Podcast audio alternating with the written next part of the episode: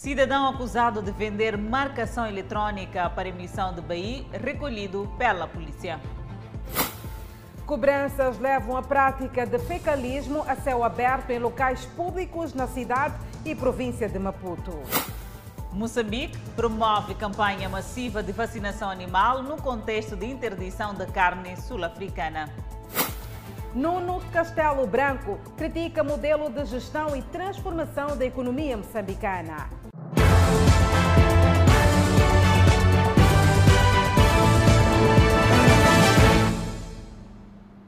Boa noite, estamos em direto e em simultâneo com a Rádio Miramar e com as plataformas digitais. Cidadão acusado de vender marcação eletrónica para emissão de bilhete de identidade recolhido pela polícia. Neste caso, os agentes recolheram também o casal que comprou as marcações. Um esquema que parecia facilitar a vida, mas acabou em algemas. Venda de marcação eletrónica de bilhete de identidade que levou às celas este homem e o casal que comprou os serviços ilícitos. O indiciado diz que estava a tentar a sorte. O esquema funcionou mais ou menos assim. O indiciado dirigiu-se a um dos balcões eh, do DENIC, fez a pré-marcação, recebeu um código no seu telefone. É com base neste código que ele tratou de reenviar para os interessados. Mas antes disso, ele gravou, portanto, no seu telefone, não o nome dele, mas com o nome de Nick. E a recomendação para os interessados era que também gravassem com o nome de Nick para poder apresentar no balcão. É com o código gravado em nome da Direção Nacional de Identificação Civil que conseguiu convencer as supostas vítimas. Eu tinha uma marcação no meu telefone só que a pessoa que chegou para fazer a marcação acabou dizendo que não vai te comparecer. E apareceu aquele casal que estava aflito em querer renovar o bilhete. Só que eu, em vez de eu dar o telefone, preferi enviar a mensagem no telefone deles. O bilhete saía a 200 meticais e nos balcões da DENIC a 160, ou seja, os 40 meticais seriam pelos serviços. Francisco chegou e teve o bilhete em menos de 24 horas. A outra, porque entra às 7, às 8, preferível é para falar com a pessoa que está na caixa ou que está na porta, orientar uma cena qualquer para ele fazer rápido para não atrasar no serviço. Mas diz que nem sempre é assim. Há alguma morosidade. Foi um dia. Cheguei aqui ontem para me dar um número, depois eu liguei, depois hoje, depois me mandaram para vir aqui. Mandaram uma mensagem. Sim. E já conseguiu? E já consegui. Foi assim com este casal que preferiu procurar pelos serviços ilícitos e acabou detido. Ele disse, para lá, eu tenho aqui tenho um código que era para minha cunhada ontem, mas não acabou de chegar. Vou dar esse código, depois daí vai nos dar 200 meticais. Nos deu o código, enviou no telefone da minha esposa. Subimos para em cima. Chegou de fazer bem. A mulher diz que não sabia que o ato era ilegal. Sim, o problema é que nós não tínhamos o código para poder tratar o BI. E nós vimos ele entrar, sair. Eu cheguei pensando que era funcionário dali. Tá vendo? É isso que nos enganou de verdade. A polícia fez o seu trabalho e deteve os suspeitos. É uma tudo ilegal é irregular e nós o que podemos chamar, portanto, eu deixar como apelo é efetivamente que as pessoas devem seguir as vias mais legítimas para tratar os seus documentos. Não só o BI, é, temos a questão dos passaportes e outros. É preciso que sigam vias é, autorizadas, vias legítimas. A questão da marcação é exatamente para evitar enchentes portanto, nesses locais onde se tratam os documentos. E não podem ser por estas vias eh, clandestinas, porque vai-se incorrer a sanções, eh, como é o caso que se pode verificar. Não está só detido o indiciado, mas estão também aqueles que procuraram ilicitamente estes serviços. Em caso de condenação, o indiciado pode incorrer a penas que variam de 2 a 8 anos de prisão e multa até um ano por exercício ilícito da função pública e ao casal entre seis meses a cinco anos de prisão por crime de corrupção ativa para ato ilícito. Enquanto isso, cobrança de valores para o uso de sanitários públicos leva à prática de fecalismo a céu aberto na cidade e província de Maputo. Dos locais onde esta prática acontece, está o mercado de Bobola em Maracuene e perto do Parque do Terminal do Zimpeto, já na cidade de Maputo. Vendedores do mercado de Bobole exigiam construção de um sanitário público para deixarem de satisfazer suas necessidades na linha férrea nas proximidades. Sanitário construído, mas poucos usam por conta da cobrança de três meticais. Não vê aqui no Casa do Banho. Só pouca pessoa que vê aqui mas o restante das pessoas todos ficam lá no coisa, na linha férrea. Daisy é cobradora no sanitário. Vê muitos passarem por ela para irem se satisfazer ao relento na linha férrea.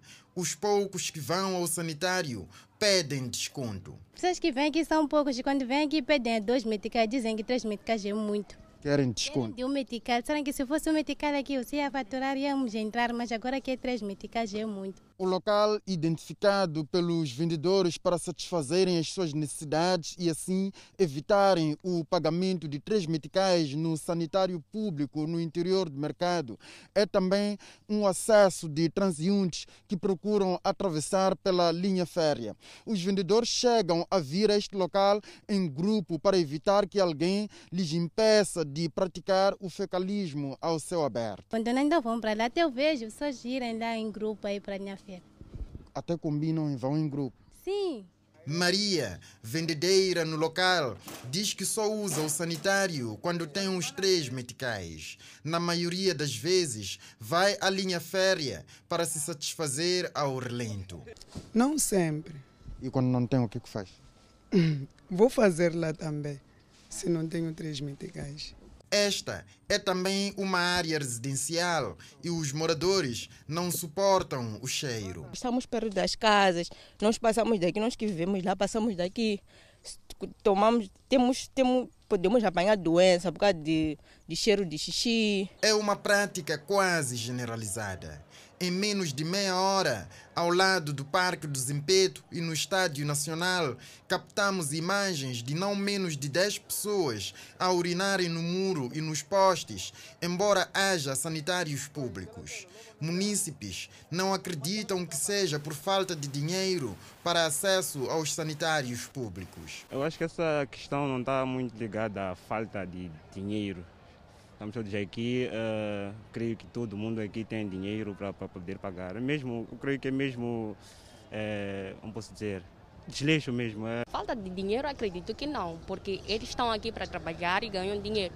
Mas se eles fazem isso, eu acredito que é por causa da forma como está o mercado. Situação que divide opiniões no sentido de haver ou não necessidade de policiamento para que pessoas optem pela civilidade.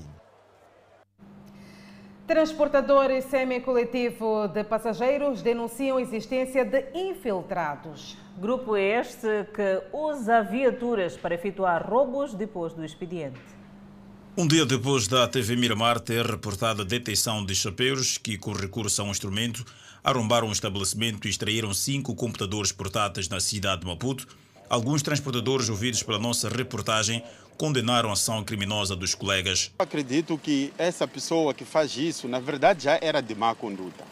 A pessoa acaba usando daquilo que é seu bem, o seu, o seu ganha-pão, para eh, fins não adequados. São esses eh, eh por aí é, assaltos. Já Ernesto Maveca é transportador há mais de 12 anos e se diz surpreendido com a notícia. Isso aí está errado, isso aí não se faz. A pessoa quando guardar o carro, acho que ele virou de novo e levar o carro. Porque, ou mandar pessoas dele ou amigos dele e levar o carro no, no parque. Os transportadores reconhecem a existência de uma rede de ladrões que de dia vestem a capa de chapeiros e à noite protagonizam roubos pelo que é preciso pente fino por parte das autoridades. Não há, não há aquilo que se diz um, uma regra para uma pessoa eh, vir eh, fazer o, esse transporte. Basta ter a carta necessária, a pessoa já está aqui, sem nenhuma formação. Então qualquer um pode fazer isto aqui e fazendo isso sendo de, de, de má conduta, é lógico que vai levar a viatura, depois vai protagonizar os assaltos, porque isso é o verdadeiro ganha-pão dele, é o que ele faz. Tem que investigar bem esse caso. Os proprietários dos parques de estacionamento das viaturas são chamados à responsabilidade, pois devem fazer a relação através de registro das entradas e saída dos carros. Vamos falar da época chuvosa. A chuva que se registra nos últimos dias está a devastar diversas culturas nas áreas de cultivo no distrito de Marroquém. Para além desta preocupação que a Adelaide já avançou, os agricultores debatem-se com pragas. Lamentações são a resposta dos agricultores de Marraquene quando questionados sobre produção na presente campanha. A chuva que choveu, todas as coisas da machamba foi comido com água, não temos nada. Por detrás está a chuva dos últimos dias que devastou culturas. O que tenho a dizer é que uh, as coisas não estão a andar cá deste lado pelo que a chuva causou, trouxe danos fortes e não conseguimos tirar praticamente nada. Não, não vou conseguir recolher nada, está tudo dentro da água. Está tudo dentro da água? Sim, sim, sim. Não conseguiu salvar nada? Nada, nada. Não há nada por colher. É por isso que Georgina e Helena chegam a Machamba só para preparar a terra para lançar a semente na próxima aposta. Agora estamos a ir limpar e chachar, a ver se quando secar, vamos aplicar outras coisas ervas daninhas e caniço à mistura com folhas de batata doce, folhas com um verde atrativo, mas a própria batata doce no solo deteriorou-se, pois é parte dos tubérculos que não suportam excesso de água. Tínhamos como proposta eh, no início do ano eh, colher a própria batata doce, mas não foi possível iniciar uh, por causa uh, da chuva. As pragas são outra dor de cabeça dos agricultores que não têm condições para pulverizar as áreas invadidas. É assim mesmo, lá na Machamba também está assim. As pragas já atacaram as, as culturas. Sim. Quando o volume de água baixar nas machambas, agricultores pensam em apostar nas hortícolas amigas da umidade. Para a proteção sanitária dos efetivos pecuários, o governo investe anualmente 421 milhões de meticais em vacinas e medicamentos. As autoridades têm como meta vacinar 90% dos mais de 2 milhões de cabeças de gado bovino existentes em todo o país. Os dados do ano passado indicam que o país possui um efetivo de 2 milhões 219 mil cabeças de gado bovino. Com a campanha de vacinação iniciada nesta quinta-feira, o governo quer a defesa da saúde pública, animal e ainda contribuir na melhoria dos níveis de produção e produtividade. A campanha de vacinação animal constitui um momento ímpar e serve para garantir a defesa da saúde do animal e da economia do país através da imunização dos animais contra as doenças de declaração obrigatória que se assegura a proteção da saúde pública. A cobertura vacinal do ano passado cresceu de 62% em 2020 para cerca de 87% em 2021. Ainda no período de referência, a produção pecuária global no país foi de 159 mil toneladas de carne contra 141 mil toneladas, o que corresponde a um aumento de 13%. É nossa convicção que o futuro da pecuária nacional passa necessariamente por criar condições para que os jovens sejam parte integrante do subsetor e que aproveitem as oportunidades para a geração de renda para si e para os seus agregados familiares. O governador de Sofala, que procedeu ao lançamento da cerimônia, explicou que o sucesso da mesma depende da participação de todos. Por esta via, queremos convidar a todos os criadores a participativamente nesta campanha obedecendo o calendário previamente estabelecido pelo setor da agricultura, preparando as condições dos currais e das infraestruturas para a vacinação. A localidade de Bando, no distrito do Buzi, na província de Sofala, foi o local escolhido pelas autoridades para a realização das cerimônias centrais do lançamento da campanha da vacinação animal. e que os criadores foram consciencializados a aderirem à campanha. Há cerca de 30 anos como criador do gado, o Sr. Luís Marcelo olha para a campanha de vacinação animal como mais-valia, uma vez que a mesma irá contribuir para a proteção pecuária. Muitíssimo bem esse tipo de vacinação, porque as, os nossos animais costumam morrer de qualquer maneira quando é tempo chuvoso, apanha doença de qualquer maneira. Às vezes nós não temos qualquer maneira de como comprar medicação. Quando é assim, o governo nos ajuda, é muito bem. Em Sofala, o distrito de Bus, onde decorreu a cerimônia central, é que contribuiu com o maior número de gado bovino na província. Nuno Castelo Branco critica o modelo de gestão e transformação da economia moçambicana. Para o economista, a indústria extrativa não é a solução para todos os males.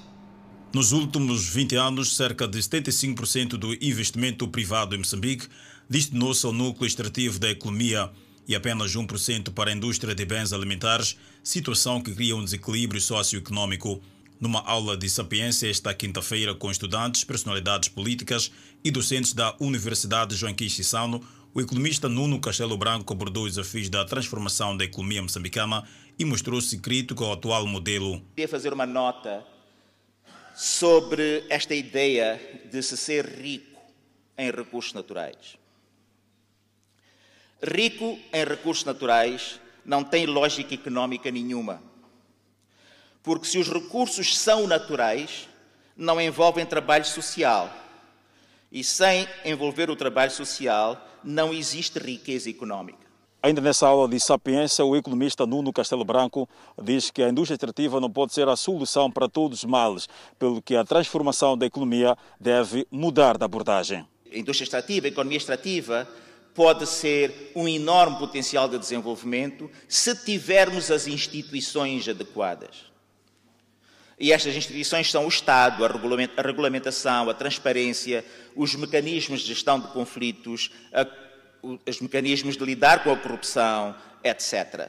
Castelo Branco refere que a indústria extrativa cria falsas expectativas e bolhas de endividamento, mas o problema é bem antigo. Os problemas económicos hoje identificados com o setor extrativo não são novos, pois são parte das estruturas de acumulação de capital da economia moçambicana do último século e meio. Em jeito de conclusão, o economista defende que o governo deve apostar na diversificação da economia para evitar uma maldição dos recursos naturais, uma vez que o gás e petróleo seguem as dinâmicas do mercado internacional. Em Quilmano está cada vez mais notório o uso de carinhas de tração, vulgo de chova, para se garantir o sustento das famílias. Uma atividade que necessita de muita energia para o seu manuseamento. A alimentação tem sido a prioridade ao chegar ao local de estacionamento de seus veículos de duas rodas e uma alavanca de suporte. Nós esperamos cliente vir aqui quando quer comprar cama, nós, nós carregamos quando é bloco, é varão, cimento, vários tipos de material diferentes de construção, mesmo como cama, de verdade. Então, quando não se compra, nós também passamos o mal, então nós dependemos dessas pessoas que compram esse tipo de produto. Para nós, quando nos chama homem de chuva, nós carregamos e a pessoa fala o preço, aquele patrão nos dá essa conta que nós queremos. Sharif Gomes faz parte de cidadãos que procuram garantir algo para a sua família mesmo que a atividade não seja tão rentável todos os dias, ou seja, a arrecadação de receitas mediante o fluxo e poder de compra dos seus clientes, até porque sentem mais nos finais de cada mês. Mais ou menos, dependendo por dia. Às vezes depois sair com 200, às vezes 350, talvez um 500, dependendo do dia. Hum. Talvez também às vezes final do mês. Ah, é que aproveitamos um pouco. No meio do mês, passamos um pouco mal. É uma atividade que é feita, na sua maioria, por cidadãos acima de 30 anos de idade aqui na cidade de Climane. Através do carregamento de vários produtos, eles têm estado a garantir aquilo que é a sustentabilidade das suas famílias. É um dia a dia que não é sempre de bons ganhos, mas do que conseguem fazer, tem estado aqui a melhorar o nível de vida. E porque o local de estacionamento há sempre a necessidade de alimentação, surge uma oportunidade de negócio da senhora Rosa, que também nas primeiras horas está posicionada para vender comida aos seus cidadãos. Logo as primeiras horas querem garantir alguma refeição. Sim, sim. E não é pouca quantidade para eles, tendo em conta que são pessoas que fazem muito trabalho. Ah, pouca. Quando é assim, essa aqui assim, é normal. É normal. Hum, não pode cozinhar de novo, quando não cozinha de novo, nada. Os locais de encontro, na sua maioria, têm sido nas proximidades de carpintarias, locais de fabricos de blocos, bem como nas feragens, onde a maior parte dos clientes necessita de um meio para o transporte dos seus bens. O distrito de Sussundenga, na província de Manica, acolheu a cerimônia de abertura do ano turístico 2022. O ato teve lugar no Parque Nacional de Chimanimani. O Parque Nacional de Chimanimani em Manica é tido como um destino turístico e reconhecido ao nível mundial, com um santuário e paraíso ecológico onde está situado o Monte Binga, o mais alto do país. E por conta dessas potencialidades, foi lançado o ano turístico e, na ocasião, o secretário de Estado de Manica convidou empreendedores e operadores turísticos a aproveitarem as oportunidades que são oferecidas no Parque Nacional de Chimanimani. Queremos de convidar os investidores interessados a investirem, por exemplo, na área da acomodação. Criamos aqui excelentes condições, ótimas condições, para que os nossos visitantes possam ter um espaço para descansar, para se acomodar. A comunidade e a liderança são chamados a conservar a biodiversidade, combatendo as queimadas descontroladas, o desflorestamento e a exploração ilegal de recursos naturais. Devemos continuar a combater as queimadas descontroladas, o abate discriminado de árvores, a devastação da floresta. Devemos continuar a combater a exploração ilegal de recursos naturais, em particular minerais. E devemos promover a harmonia, o equilíbrio deste ecossistema, que é uma grande riqueza nossa. E o governo não estará de braços cruzados e assegurou que vai continuar a criar oportunidades de projetos dentro da zona tampão do Parque Nacional de Chimanimani, de modo que as comunidades possam conservar o meio ambiente e fazerem o uso racional dos recursos naturais. Criar condições de sustentabilidade para que haja atividades que possam decorrer para a nossa própria sustentabilidade, mas que não ponham em causa o equilíbrio e a riqueza desta, deste ecossistema. Já o administrador do Parque Nacional Chimanimani, Lionel Massican, deu a conhecer que no passado o parque recebeu cerca de 300 turistas e para este ano tem uma meta de acolher mais de mil turistas. Acreditamos que com o engajamento do distrito, da província, vamos conseguir captar a demanda turística para este local, de nossos compatriotas nacionais que não conhecem esse destino, capitalizando o turismo de visita a dias com o esforço que o governo está a fazer, é possível chegar a Chimanimani, visitar pinturas rupestres, visitar o Cascata de Moa e Garganta de Chimanimani e retornar à província ou ao distrito para se alojar. Não é o nosso desejo, mas acreditamos que vamos trabalhar no sentido que, num futuro próximo, tenhamos alojamento para recebermos turistas o Parque Nacional de Chimanimani tem fenômenos geográficos apreciáveis entre cascatas, montanhas, rios e uma paisagem que alimenta a vista. E também tem pinturas rupestres que ajudam a reconstruir a história do passado, cultura e projetar o futuro do país. Segurança cibernética volta a ser motivo de debate. Engenheiros debatem soluções depois do ataque a portais nacionais. Páginas da internet de instituições do governo já sofreram ataques cibernéticos, provocando constrangimentos no funcionamento das mesmas. Invasão dos sites que coloca em causa a eficiente capacidade de segurança cibernética em Moçambique. Ercílio Cossa é estudante universitário na cidade de Maputo e olha para os ataques cibernéticos como uma grande ameaça e acrescenta a necessidade de se desenvolver ações para a resolução do difícil problema. Do meu ponto de vista, eu acho que é uma ameaça para a sociedade, porque desde o momento em que alguém invada Não, nossa privacidade, seja lá de computador, casa, tudo demais, é muito preocupante para nós. Acho que é uma coisa que deve, que deve se combater. Ataques cibernéticos que tiram tranquilidade a muitos moçambicanos. Alguns sites governamentais terão sido atacados, então isto constitui uma preocupação muito grande, uma vez que epa, as nossas instituições, nós sabemos como elas têm funcionado.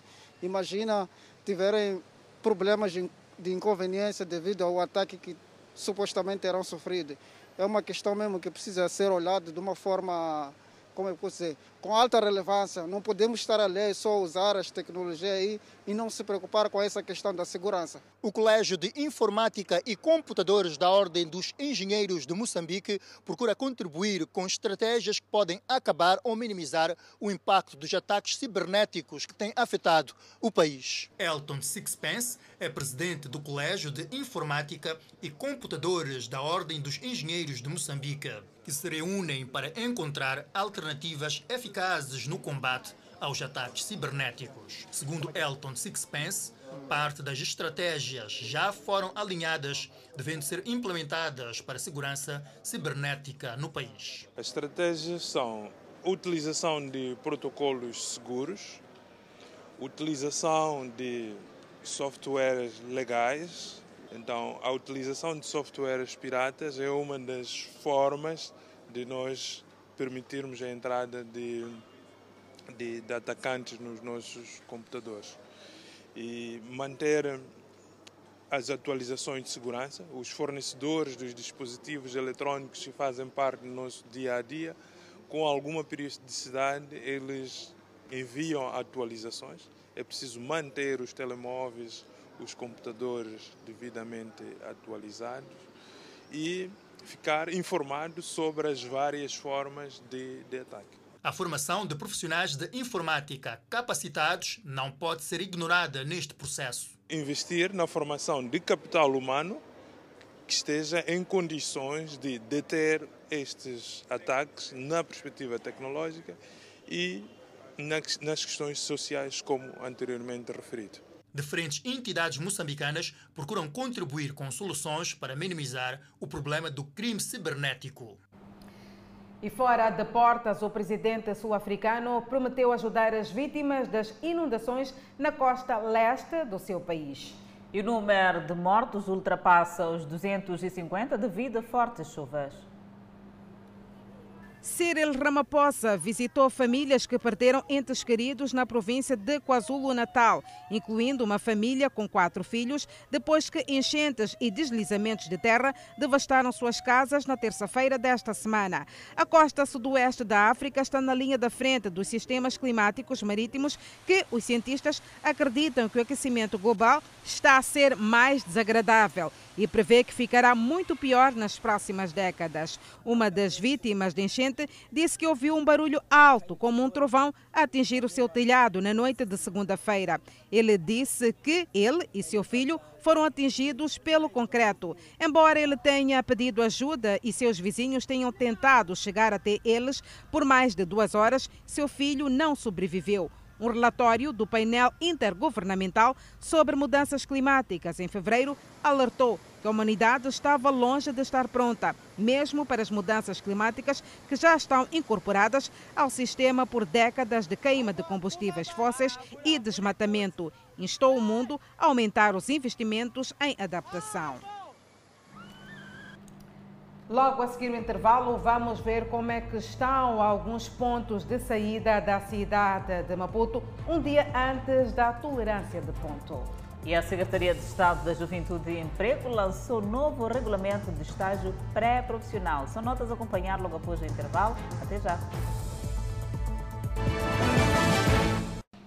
De volta ao Fala Moçambique, estamos em direto e simultâneo com a rádio e também com as plataformas digitais e desta feita vamos acompanhar o estado do ponto de situação das estradas na capital do país, bem mesmo na saída da cidade de Maputo, falo sim concretamente da Avenida 24 de Julho, já temos aqui as imagens, bem antes eh, da tolerância eh, de ponto por ocasião da Páscoa, Danissa. Exatamente, Adelaide Isabel, e conforme a imagem aqui muito bem está a ilustrar, há carros que já estão a sair da cidade de Maputo em direção à Estrada Nacional número 4 e vemos nas imagens também poucos carros a seguirem esta direção para a cidade de Maputo, isto é, um dia antes, eh, portanto, aqui desta tolerância de ponto que está decretada para todo o dia de amanhã, por conta desta semana pascal,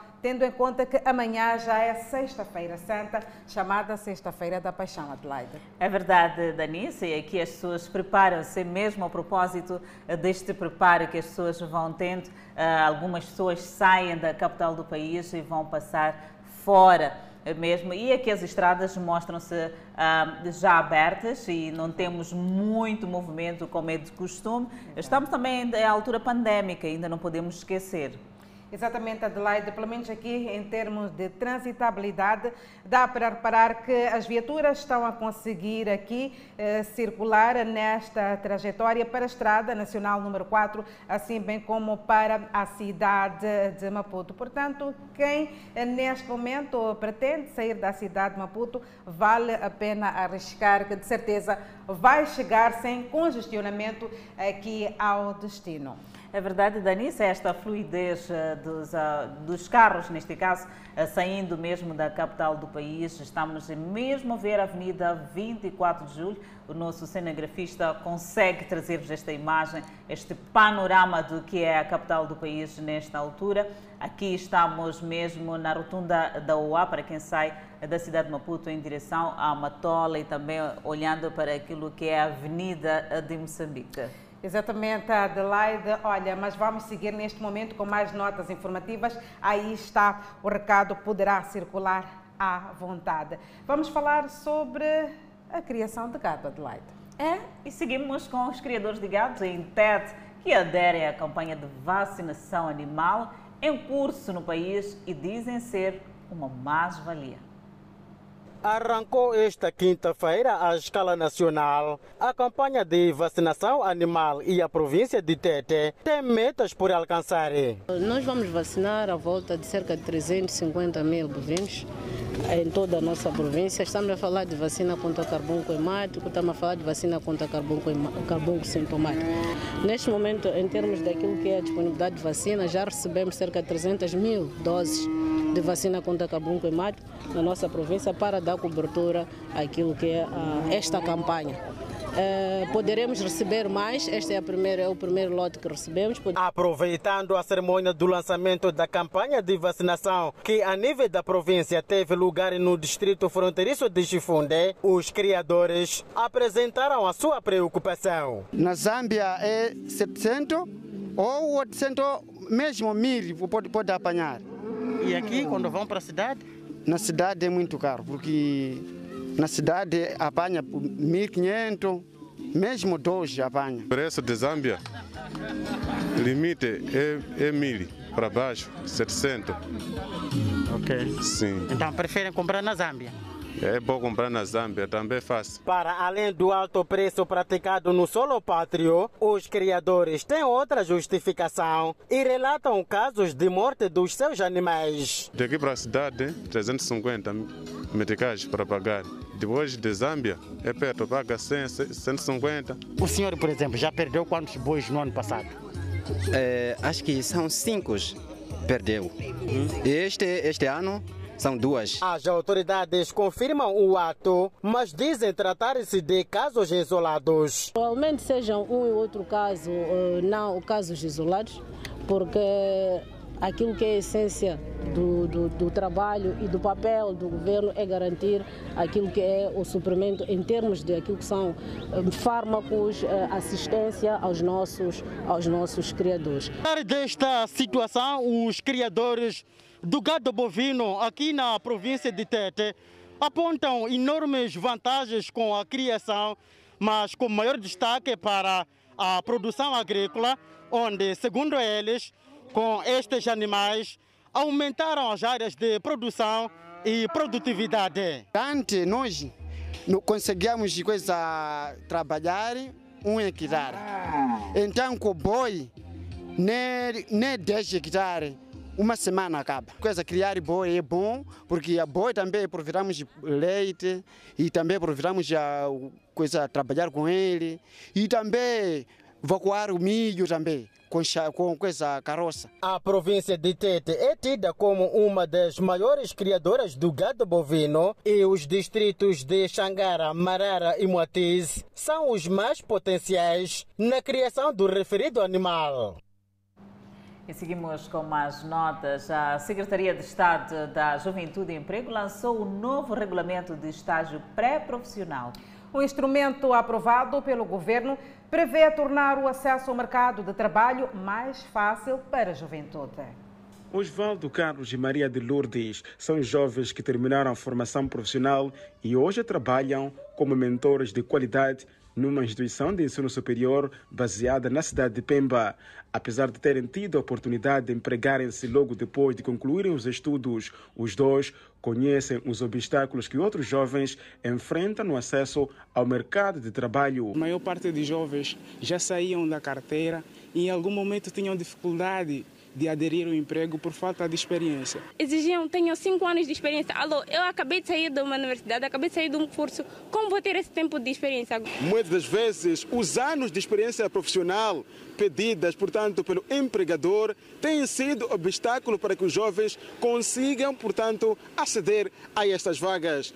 Uma situação que poderá passar para a história com o lançamento do novo regulamento de estágios pré-profissionais, que inclui o estágio como sendo uma experiência profissional. O secretário de Estado da Juventude e Emprego avança outras inovações do regulamento de estágios pré-profissionais um instrumento aprovado pelo Conselho de Ministros através do decreto número 95 2021 de 23 de dezembro. A inclusão da administração pública como entidade promotora de estágio. A previsão do estágio como ação que consta para a experiência profissional.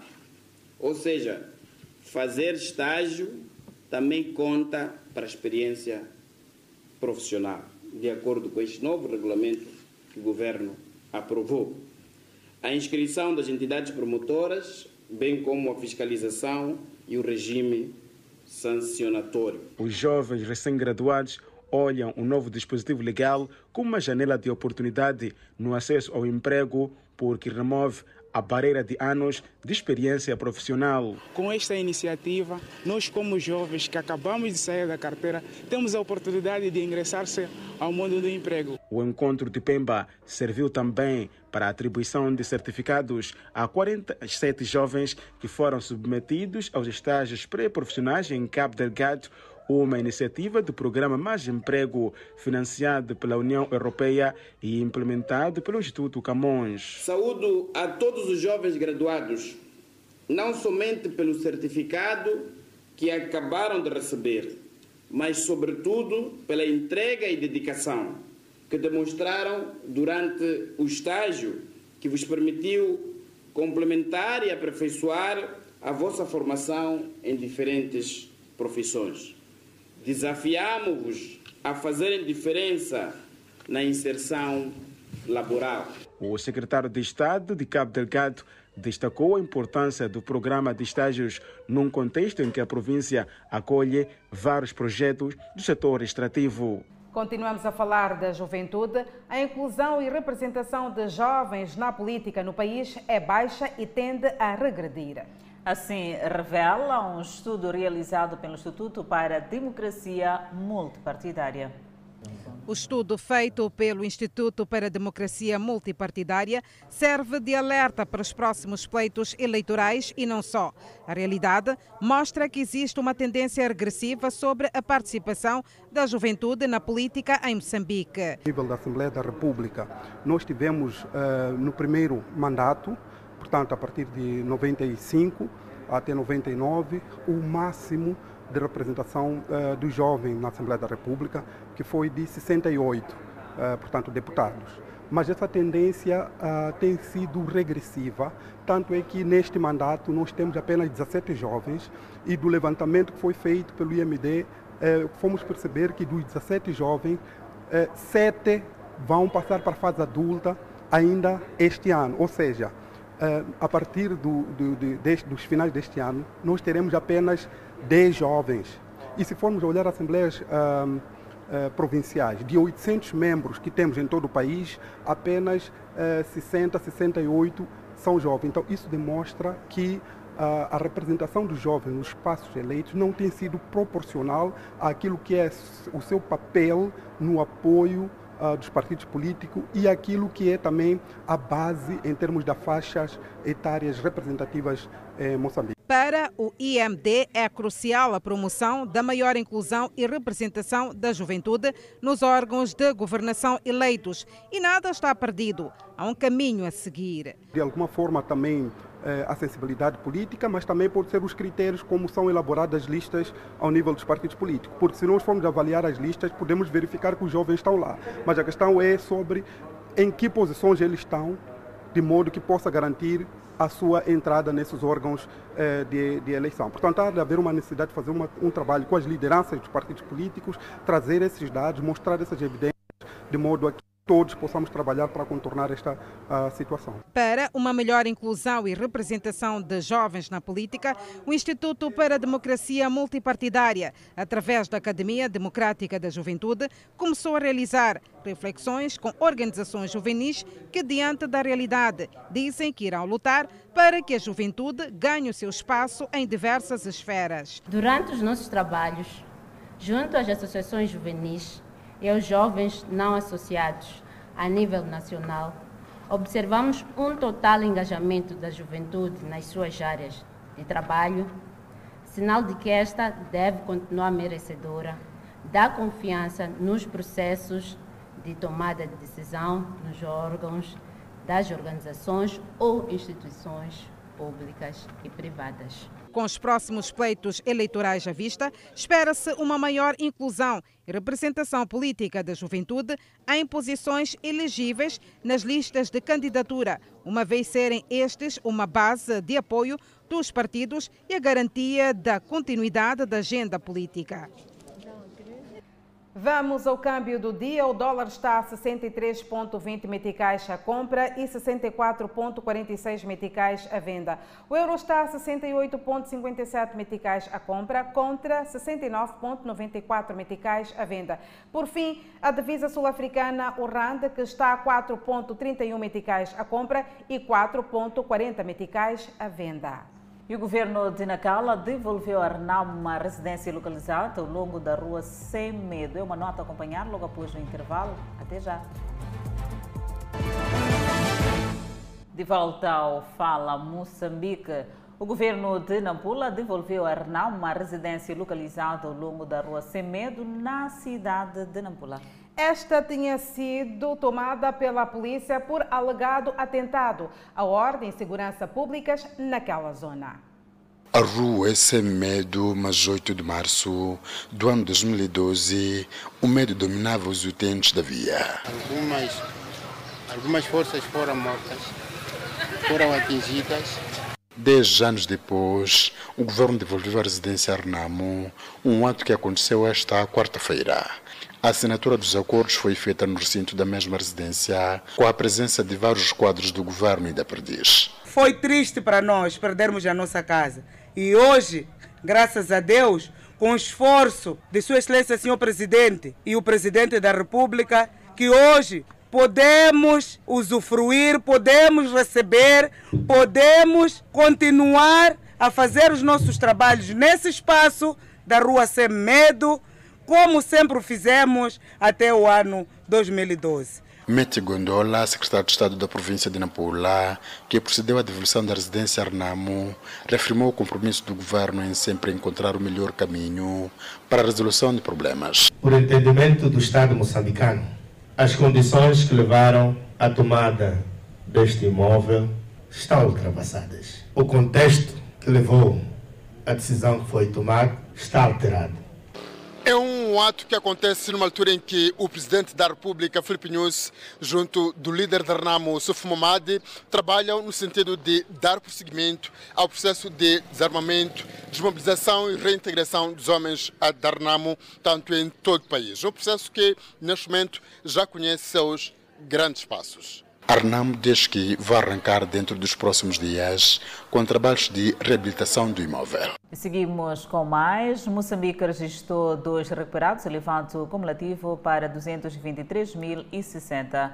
O país tem quatro internados. Nas últimas 24 horas, 10 pessoas testaram positivo para a Covid-19. O país tem um cumulativo de 225.314 casos positivos, sendo 224.945 de transmissão local e 369 importados.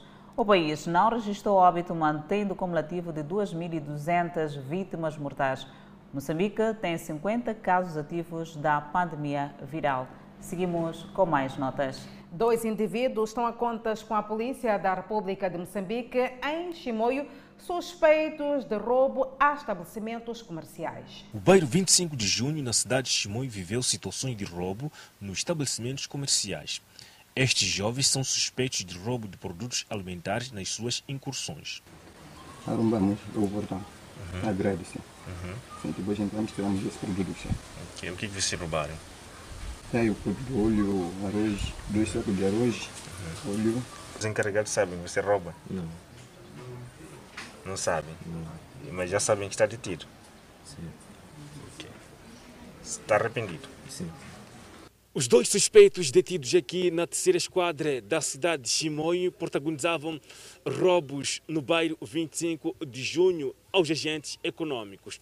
Ah, portanto, o roubo ocorreu no dia 7 do mês corrente. Os mesmos dizem que protagonizaram o roubo porque estavam embriagados. Estava grossa a informação que estava embriagado. Sim, estava embriagado, sim. Como é que rouba embriagado? Sim. O argumento de que estavam em estado de embriaguez para a prática do roubo não convenceu a polícia. Serão responsabilizados pelo crime de que são acusados. Os mesmos alegam ter sido movidos pelo consumo excessivo de álcool. A ação essa que, ou seja, afirmações essas que não convencem, não, é, não convencem as nossas, ou seja, as autoridades policiais. E dados ao nosso poder dão conta que os mesmos já têm um cadastro no mundo do crime. É, neste momento é, está sendo seguido um processo é, crime contra eles. Já será, ou seja, já foi remetido às instâncias competentes para segmentos legais. A polícia apreendeu os produtos roubados nos estabelecimentos comerciais e trabalhos continuam para neutralizar outros elementos do grupo que se dedicam ao crime. Continuamos a olhar as notícias desta feita na página internacional para falarmos da crise económica e energética. O governo de Portugal quer proteger as famílias e empresas. O governo quer proteger as famílias e as empresas das crises económica e energética que o mundo está a sentir, consequência da guerra entre a Rússia e a Ucrânia. Para tal, e desde o dia em que o novo executivo tomou posse, foram definidos um conjunto de eixos que concentram 18 medidas de emergência. No apoio à produção, um dos objetivos do governo passa pela criação do gás profissional, bem como a flexibilização dos pagamentos fiscais e deferimento das contribuições para a segurança social dos setores mais vulneráveis. Está também em causa a criação de uma subvenção para apoiar o aumento dos custos de gás para aquelas empresas que são intensivas um, em energia, com 160 milhões de euros de apoio e mais de 3 mil empresas abrangidas neste conjunto. Ainda na ajuda dada à produção, Mariana Vieira da Silva anunciou redução das tarifas elétricas para as empresas eletrointensivas e um desconto de 30 cêntimos por litro nos combustíveis para o setor social. Já nos apoios aos setores agrícola e pecuário, o executivo liderado por António Costa vai isentar de forma temporária o IVA dos fertilizantes e das rações, mas não só. Uma redução do ISP sobre o gás óleo colorido e, e, e mercado agrícola até ao final do ano, a mobilização de 18 milhões de euros de recursos nacionais para uh, mitigar os custos acrescidos na alimentação animal e nos fertilizantes e também uh, o Fundo de Compensação Salarial no setor das pescas a ter um contributo para esta resposta à crise. Quanto aos apoios dados às famílias, o Governo não apresentou novas medidas, mas sim o alargamento das já existentes a mais portugueses. A medida do apoio ao preço do cabaz alimentar em 60 euros, que até agora cobria todos aqueles que beneficiavam da tarifa social da energia e é alargado a todos aqueles que eh, recebem prestações mínimas para que ninguém fique fora desta medida, mesmo que não tenha um contrato de energia. As famílias titulares das mesmas prestações vão também beneficiar de um alargamento das medidas de apoio à aquisição de botijas de gás num valor de 10 euros. O governo fez saber que as medidas serão reavaliadas ao longo do ano, com o objetivo de conter os impactos sociais e financeiros da guerra na Ucrânia e evitar subidas descontroladas da inflação. E cá entre nós, a sociedade civil em Nhambana defende que o governo deve apostar mais na formação profissional dos jovens. E na cidade de Maputo, as obras da Rua da Linha entram na fase final. Notas a acompanhar logo após o intervalo. Até já. O Fala Moçambique está de volta e com mais informação. É verdade, e para falarmos das estradas em Maputo, para melhor transitabilidade, obras na Rua da Linha entram na fase final. A evolução das obras na Rua da Linha, no Distrito Municipal Camavota, na cidade de Maputo, satisfazem automobilistas que já notam melhorias na circulação nesta via que está a ser pavimentada. Todos eles, os acessos são, são, são bem-vindos, porque de, dessas vezes que eu me referi, quando vim, realmente não, não, não estava como está agora. São acessos tão importantíssimos, senão eu teria feito um arco até dar a, a, aqui onde eu fui deixar a lenha. Mas viemos direto e entramos logo, atravessamos a linha e apanhamos isso. É, penso que está, está num bom ritmo. Alguns residentes do bairro ferroviário mostram satisfeitos pelo melhoramento da via. Contudo, reclamam inundações no bairro sempre que chove. Estão na reta final, a estrada é bem-vinda, estamos a agradecer imenso, né? Só que alguma coisa está a faltar nessa estrada, não sei se eh, os próprios engenheiros podem ver, porque no princípio epa, não tínhamos enchente, não tínhamos problema da inundação neste caso. Uh, desde o, o, o, começo da estrada, quando chove, estamos a ter graves problemas das inundações. Uh, conforme vem, aqui, aqui é a minha residência aqui, enche de água e eu não sei qual será a finalidade disso aqui. As águas que vêm uh, depois da estrada prejudicam os moradores. Outros residentes, ainda no bairro ferroviário, consideram que a execução das obras está a ser lenta. As obras estão a decorrer de uma forma lenta, né? posso dizer assim, porque desde que começaram, é só agora que estão a chegar ali no mercado, no centro, ali no mercado do Chiquelene. Deviam ter terminado, a não ser que também, também o fator é, do meio ambiente, talvez chuva, né? É, pode fazer com que é, as obras sejam atrasadas. Sim. Qualidade, eu digo, no princípio deviam começar com as valas. Eu acho, acho que assim devia poder ajudar também o saneamento das águas. Porque mesmo com essa chuva que caiu, acho que foi semana passada, estava cheio de água ao, no, no redor desses bairros mesmo. A pavimentação da Rua da Linha vai permitir o melhoramento da circulação de viaturas. No que respeita ao empoderamento juvenil, a sociedade civil em Nhambana defende que o governo deve apostar mais na formação e orientação profissional dos jovens para evitar desemprego após a formação. Emerson Ubice é representante de uma das organizações da sociedade civil que atua em Cabo Delegado, província em que há quase meia década vive momentos de terror. Considera que a pobreza, motivada pela falta de oportunidade de emprego, até para jovens formados, tem feito com que estes se aliem ao grupo de criminosos que tem vindo a criar terror em vários pontos daquela província. Uma das políticas públicas que, uh, que, que, que, nos importa agora influenciar tem a ver com educação vamos prover educação e formação técnico-profissional aos jovens. Eu acho que se o Estado avançar, o governo avançar nesse sentido, com um pouco mais de pujança em Cabo Delgado, então estaremos a criar condições para as pessoas terem emprego, trabalho decente e também a empoderá-los financeiramente.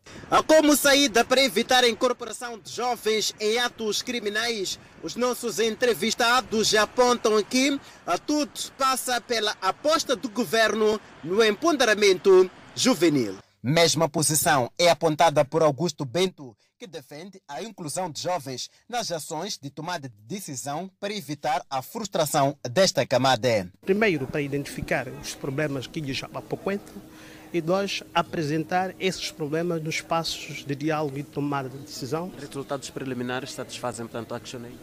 Satisfazem, sim, a ActionAid, mas o desafio, o desafio ainda persiste. O nosso, o nosso papel aqui importante e que temos desempenhado é negociar com os conselhos consultivos, com os governos distritais, governo provincial, para cada vez mais abertura aos jovens e mulheres nos espaços de decisão. Estando lá, eu penso que eles podem, uh, podem influenciar seus interesses, suas agendas e, imprescindivelmente, a questão do emprego, a questão da educação e formação são uh, do, dos, uh, são dos, uh, do, dos, dos direitos ou dos... A jeito de resposta, Olga Macupulani, do Fórum da Sociedade Civil em Nhambane, disse que apesar dos desafios, nota-se uma abertura por parte do governo que tem vindo a acolher as suas propostas com vista ao desenvolvimento da província e não só, sobretudo no que diz respeito ao empoderamento juvenil. Por exemplo, ao empoderarmos, digamos, uma mulher de Lonzone para participar no Conselho Distrital, ela vai levar aquilo que é a preocupação da sua localidade para o distrito. E não basta só nós apresentarmos as nossas preocupações.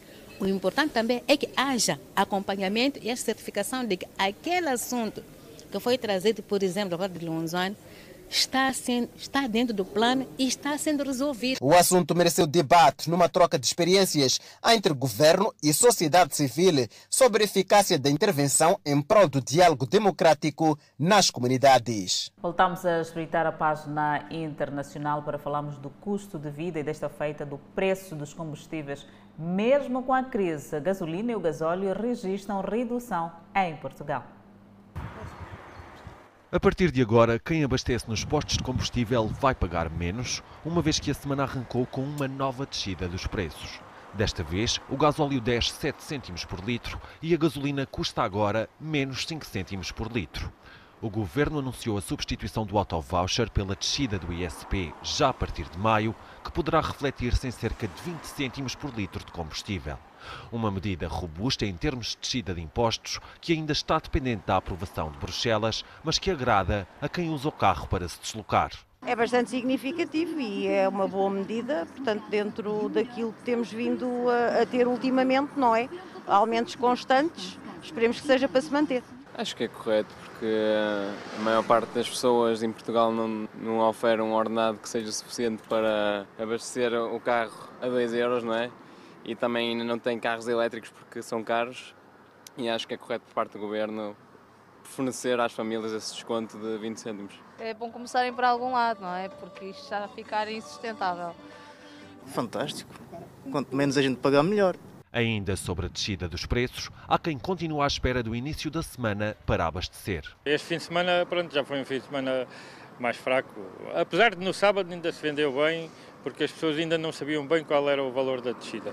Mas, mas depois no domingo já foi mais fraco e hoje então tem-se notado bem, bem, trabalhar, temos estado a trabalhar muito bem hoje, porque desceu bem. O Executivo anunciou também a suspensão da taxa de carbono de 5 cêntimos por litro até junho estratégias desenhadas para que os portugueses sintam um alívio na carteira.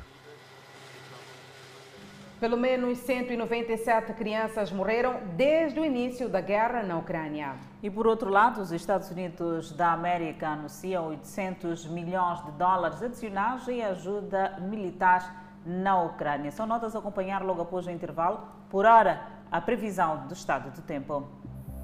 No norte do país, Pemba 31 de máxima, Lixinga 25 de máxima, Nampula 33 de máxima.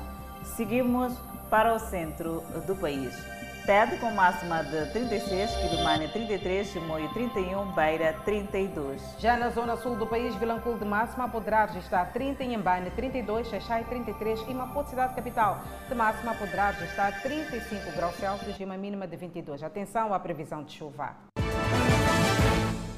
De volta com Fala Moçambique e continuamos com a página internacional. Pelo menos 197 crianças morreram desde o início da guerra na Ucrânia e outras 350 ficaram feridas. O maior número de vítimas foi registrado na região de Donetsk. Com 115 crianças mortas. Em comunicado divulgado nesta quinta-feira, o organismo indica que os dados não são finais, uma vez que estão em curso investigações nas áreas com combates ativos, assim como aquelas que foram temporariamente ocupadas pelos russos, entretanto libertadas. De acordo com a Procuradoria, durante a recolha dos alegados crimes de guerra russos em Ostomel e Bucha, na região de Kiev. Os corpos de duas crianças feridas com 4 e 10 anos foram descobertos, assim como o corpo queimado de um adolescente de 17 anos. A entidade nota também que os bombardeamentos regulares traduziram-se em danos em 1.014 instituições de ensino, das quais 91 ficaram completamente destruídas.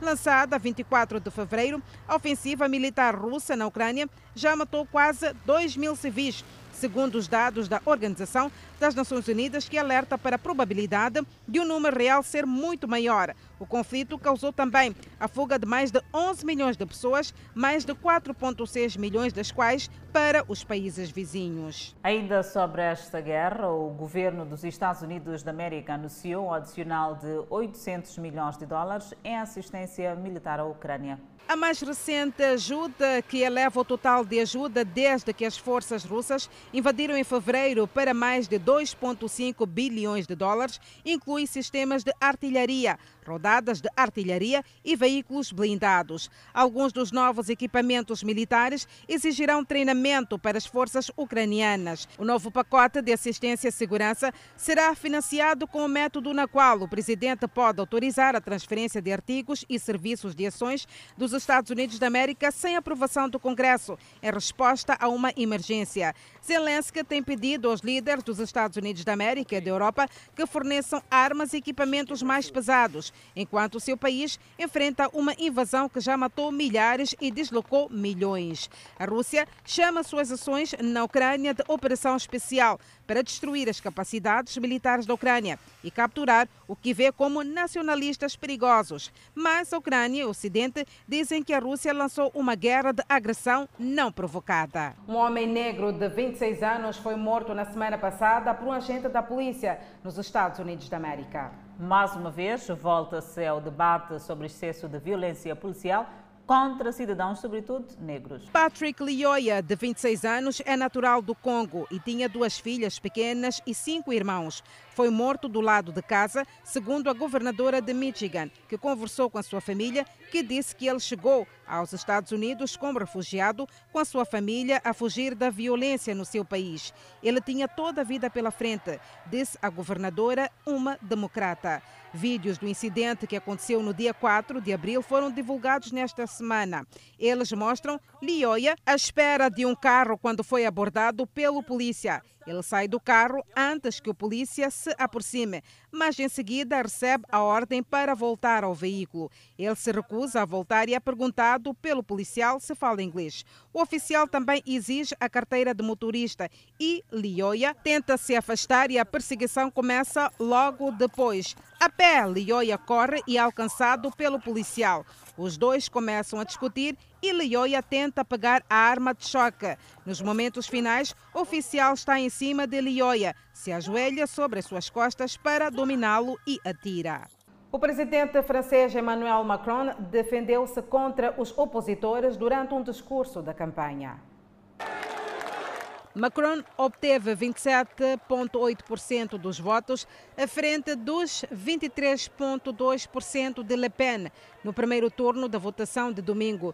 Mas houve grandes divergências regionais com linhas de batalha eleitorais traçadas ao longo dos contornos econômicos, sociais e demográficos locais. Macron está a lutar para convencer os eleitores da classe trabalhadora a votar nele no segundo turno e não no candidato de extrema-direita, Le Pen, que se desviou para a esquerda em questões econômicas e concentrou seus ataques a Macron em seus planos de aumentar a idade de aposentadoria.